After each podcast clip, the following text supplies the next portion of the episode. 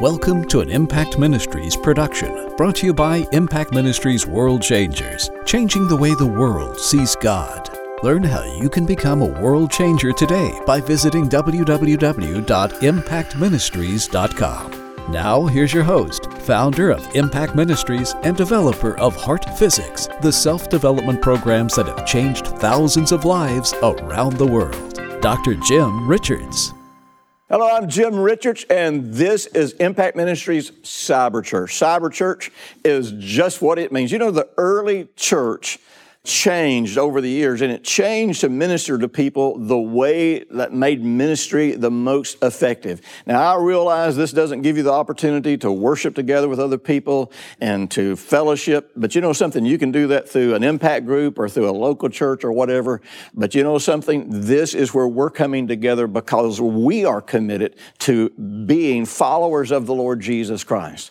And today we're going to be talking to you. I call this the confessions of a persuaded heart. Man, this is a power tool for making decisions. One of the most powerful power tools that I've ever presented. And I've taught this over the years, and I've seen thousands of lives change in this. So you want to get your pen, your paper, your Bible, you want to get ready to make this journey with me. I'll be back in just a few minutes. And remember, all of these messages are at www.impactministries.com. This is usually the part where I give you the opportunity to download a free message. But this month, I am going to let you download an entire, complete free series, one of my very best series on goal setting. It's called Power Tools for Goal Setting. I'll tell you, this is the stuff I teach people in workshops and charge a lot of money for it in businesses so people can learn how to live their dreams. The special offer that I'm going to have for you this month, Choose Life, is a great series and you're going to need this information. But this series on goal setting really, you just need it. You just need to have it along with this information. So I don't want you spending that much money. I just want to give it to you. And the only way you can get this is to download my free mobile app and to say yes to the push notifications. Or if you already have my mobile app, go in and check yes to the push notifications so that we can be sure and get this to you. This is going to help you live your dreams.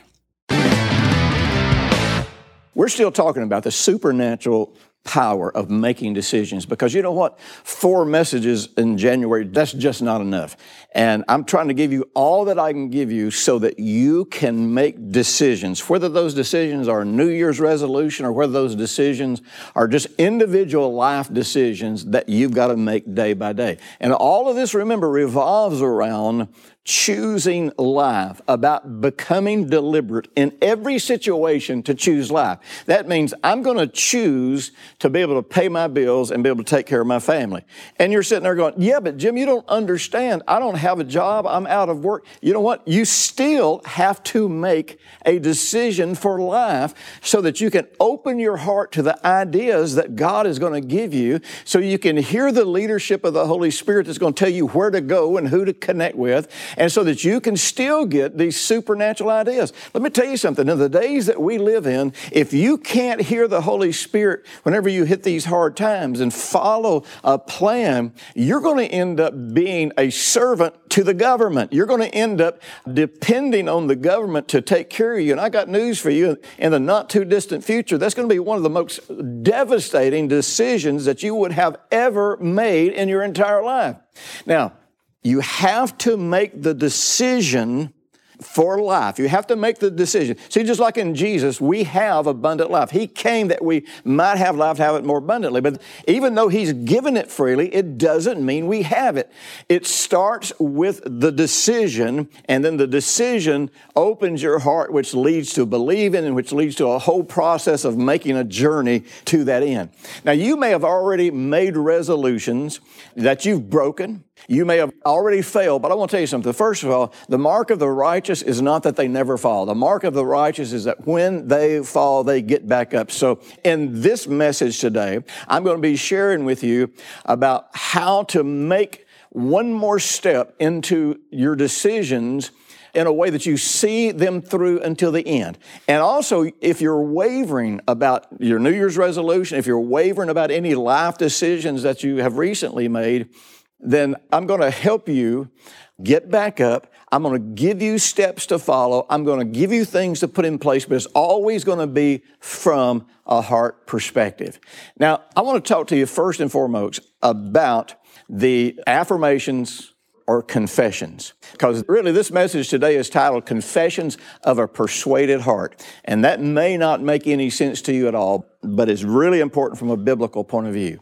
Now, you may be like a lot of people who, back in the 70s and 80s and 90s, with all the emphasis back in those days about confession, you may have been like a lot of people were, where you may have really damaged yourself and damaged your hope and even damaged your heart by attempting to make positive confessions or scriptural confessions or affirmations or whatever you choose to call them. Now, like so many truths, it's in the Bible. We can't throw confession away because confession is in the Bible. But most of what we react to, see, when groups take something out of context, like when people translate grace as mercy, and then suddenly people who believe in grace think that sin is okay, it just doesn't matter what you do. When somebody takes confessions and translates that into something that you do to get God to respond to you, that's just dead works. And so you just throw that away. But the problem is, it's still in the Bible. It's all right to throw away the misuse of something. It's all right to throw away the wrong interpretation of something. But I want you to understand something. It's never all right to throw away the truth. And you can't use how people misuse the truth and twisted the truth. You can't use that as your excuse to reject anything that's in the Bible. I want to tell you something. Studies now show that positive affirmations only work for about 15% of the population. And this means that the other 85% of the population positive affirmations or positive confessions, even though they're scriptural, have a negative effect on the person. And the reason they have a negative effect on the person is because inwardly they feel like they're lying. And the truth is they are lying. You know, the word confess means to say the same thing. More than anything else, that is saying the same thing that's in the Bible, but it's also saying the same thing that's in your heart. You see, True confession comes from a heart that has been fully persuaded. In other words, we are to have the faith of God. That's how we're supposed to operate. God, we're created in the likeness and the image of God. So we operate faith just like He did. So let's look at God's first recorded act of faith. Well, it's obviously in the book of Genesis where God was in creation mode and God said, let there be light. And God said. So God said several things. You know, there are different Hebrew words that refer to saying something or to speaking something. And with one of them, the primary emphasis is to speak it out of your mouth. But with the other one, which is used in this situation here, the primary emphasis is to speak it out of your heart. It's about conceiving it in your heart first so that when it comes out of your mouth, it is empowered by the beliefs of the heart. You know, this is what logos means when the Bible talks about the logos, the Word of God. You know, somehow or another, back in the 70s and 80s, people believed and were taught that logos was the written Word. There's nothing farther from the truth in that. Logos ends with the words that God spoke and they were written, so I understand that. But the primary emphasis of logos is the wisdom, the logic, the character, the faithfulness. In other words, all the things that took place in the heart of God before the word was spoken and written down. And as believers, we have to function just like God. See, confessions do not give us faith. And that's what we were taught back in the 70s, 80s, and 90s, is that if you confess something long enough, you know, one version of it is if I confess it long enough, God's going to do it. Another version of it, if I confess it long enough, I'm going to get faith. No, confession does not bring faith. Faith is the product of being fully convinced or fully persuaded. Now, we can persuade ourselves to believe a lie just as much as we can persuade ourselves to believe the truth. But we want to be those who believe the truth, and we take that truth and we can admit, you know, intellectually I believe that, but I don't really believe that in my heart yet. This is not how I see myself. I don't see myself living this truth. I'm not unshakable or immovable about this truth. You know, Romans 8 38 Paul says, I am persuaded that neither death, nor life, nor angels, nor principalities, nor powers, nor things present, nor things to come, nor height, nor depth, nor any other created thing shall separate us from the love of God which is in Christ Jesus our Lord. You can quote that scripture all you want to as a confession, but I got news for you. If you're facing death for your faith, being able to say that verse is not going to help you unless, like Paul said, I'm persuaded. I'm fully persuaded in my heart. See, we want to be persuaded of God and His promises. This must be the basis of our pursuit of goals and dreams. Now, persuasion comes by gathering the facts, gathering the evidence. And we've talked about this before. This is the heart of being spiritually minded or carnally minded. This is the heart of how faith emerges, and that is that we persuade ourselves by gathering evidence. See, we've been taught that faith was blind. I got news for you faith is not blind. Faith is the immovable trust based on the evidence that you have to trust, the evidence that you have to believe. And the problem is we don't know how to gather evidence. But you know what? If you'll come back for the next segment, I'm going to talk to you about how to gather evidence. I'm going to give you a good mentoring moment about how to put this into practice and your life's going to change. Our offer for this month is the supernatural power of making decisions. And it is an incredible, incredible offer that's going to help you make a journey into a whole new quality of life. But I want to give you for free a power tool for goal setting package that's going to help you. It's going to work with this series that we have. And the way you get that for free is to download my mobile app and turn on the push notifications. Or if you already have my mobile app, turn on the push notifications and we're going to send this out to you. It's going to change your world. All right, so Paul, he was able to face life and death, persecution, imprisonment, rejection by his countrymen. He was able to face all of these hardships. Why? Not because he could quote a verse, but because he was fully persuaded about the character of the God who gave him that verse. You know, we have been taught just about, you know, faith in the Word, and that, that's sort of true, sort of easy to misunderstand because the truth is faith is not about just believing the word of God. Faith is about believing in the character and the faithfulness and the love and the goodness of the God that spoke that word. You know, you can believe the word of God, but if you don't believe in the character and nature of God, if you don't believe in the covenant that we have with Jesus, then how you try to bring that word to pass into your life can become something very negative and very legalistic. So it's not just believing believing in the Word, it's believing in the God of the Word. You know, Hebrews 11 1 says, Now faith is the substance of things hoped for, it's the evidence of things not seen. Do you get that? It is evidence. And so faith comes and faith becomes this source, it becomes this stability, it becomes this foundation, it becomes this substance because we gather evidence until we reach a place that we become immovable. Now, you know this if you've heard me talk about this.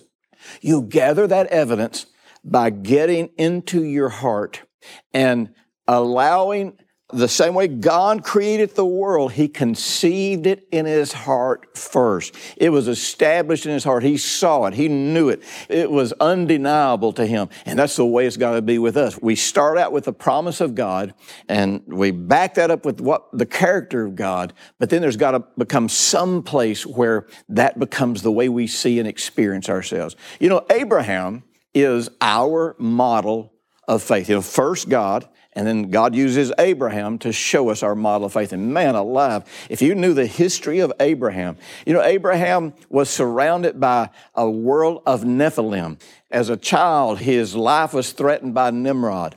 Abraham grew up in a world that was full of Nephilim that worshiped other gods, that hated Jehovah, hated him, and would have killed him at the drop of the hat. But man, he was immovable about God. He had to stand up against what his family believed. He had to stand up against what his countrymen believed, but he connected to God. Now listen to this. It talks about Abraham in verse uh, 17 of Romans chapter 4, and it says, in the presence of him whom he believed. So Abraham believed God.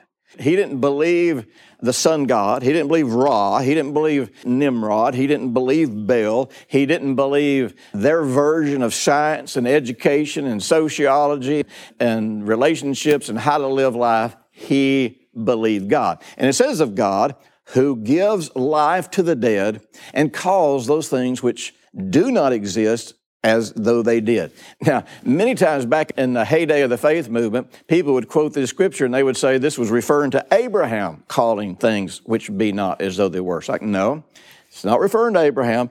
It's saying that God did that. Now, how did God do that? Well, I'll tell you how he did it. God did that by calling Abraham righteous, even though, in fact, Abraham wasn't righteous.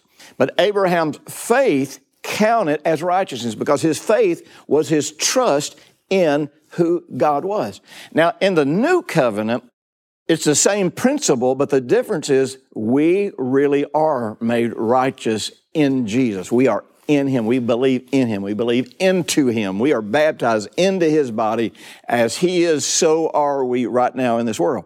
But the key thing is this even though Abraham knew that he wasn't righteous. He knew his failures. And, buddy, Abraham had a list of failures amazingly long that we tend to overlook and tend to never factor into his walk with God. And even though he could see all of these faults in himself, all these failures, he chose to see himself as God saw him. And he chose to see and trust in and embrace the promise, the end result of his life, the way God saw it. So God calls those things that be not as though they were. In other words, he sees and calls, identifies the end from the beginning. And this must be the model that we follow. We have to go to the Word of God and see if what we want to do is within the scope of God's promises. And if they are, then we have to call those things that be not as though they were. We have to perceive and perceive the end from the beginning. We have to have that promise or that end result come alive within our hearts now. Now it goes on of Abraham it says, who, talking of Abraham, contrary to hope. In other words, he had no reason to hope. Still in hope, in confident expectation, he believed. So Abraham, he had no reason to hope. I mean, understand, like I said, the whole world was filled with godlessness. Abraham was surrounded by Nephilim. As a matter of fact, the promised land that God told him to go and inhabit was completely saturated with people who worship Baal, who worship various gods that all link back to Nimrod and all link back to Lucifer. But there were giants in the land. There were beings that were almost like supernatural beast. And God told him to go to that land and God told him that in that land he would become the father of many nations. You know, that his offspring, and we know this is not just his literal offspring, but his spiritual offspring would be like the stars of the sky. There was no reason to hope in that. There was no reason to expect in the natural that that could happen. But in hope, he believed. That word hope means confident expectation. So that he became the father of many nations according to the word that was spoken, so shall your descendants be. Now, Abraham kept hope alive. But now let's see how. In verse 19 it says, And not being weak in faith, he did not consider his own body already dead since he was about 100 years old, nor yet the deadness of Sarah's womb. Now let me tell you, when you study that in the original language, it doesn't mean that he didn't even factor that in, that he was 100 years old and that Sarah was, you know, her womb was dead, they never had children. It basically, it doesn't mean he hit his head in the sand. It means that once he considered this, in light of who God was, in light of the promise of God, basically, he didn't consider that into the equation. But it doesn't mean he ignored it, doesn't mean he was in denial. It means he looked at it and looked at God and said, you know what? God is the determining factor here. So he turned hope to faith. Verse 20 says this He did not waver at the promise of God. See, faith doesn't waver. Faith doesn't give up the promise. He didn't waver through unbelief, but was strengthened in faith, giving glory to God. Now, that word glory comes from the word doxa, which is, you know, the splendor, the greatness, giving honor, giving praise, giving glory to God, you know. But also that word doxa means view, opinion, and reality. Now, one of the most powerful ways of worship, if it really comes from your heart, is when we believe and acknowledge back to God what He has said to us or what he has said in his word. You know, there's no higher praise than saying, God, I know that you're faithful. I know that you can be trusted. I know that every promise that you gave is absolutely sure. I'm laying hold to that as my own. And, and even though there's no reason to hope, even though I can't see anything in my life that says this can be real, I'm going to have hope because I am going to fully persuade my heart. Now, let me tell you something.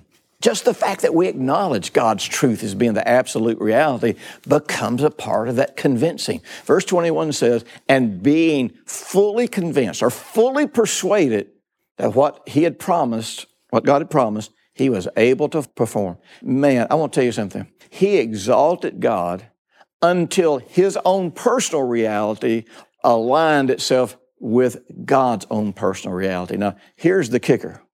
Remember, we said that God in the beginning, He conceived the world. Do you realize that God had to work out every mathematical equation for the entire universe to work the way it works? Every biological function and factor.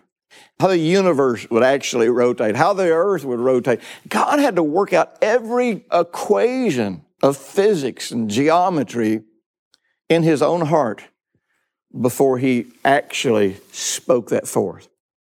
But once it was conceived in God's heart, then God said. Remember, the key thing is that he said it in his heart. So that saying it in his mouth was just saying the same thing that was in his heart. I want to tell you something. We want to meditate on, we want to ponder, we want to see and imagine ourselves living our goal. That's where we gather evidence that persuades our heart.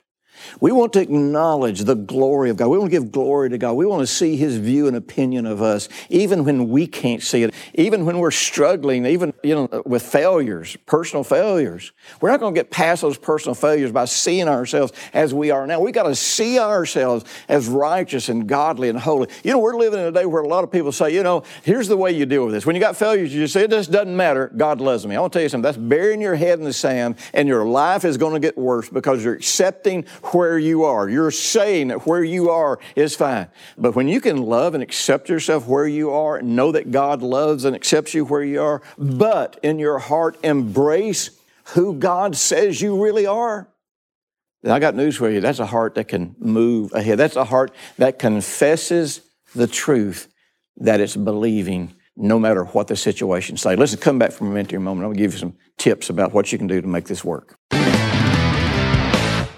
Don't forget, I've got a free offer for you this month Power Tools for Goal Setting. I'm telling you, it's one of the best teaching series I've ever done on goal setting.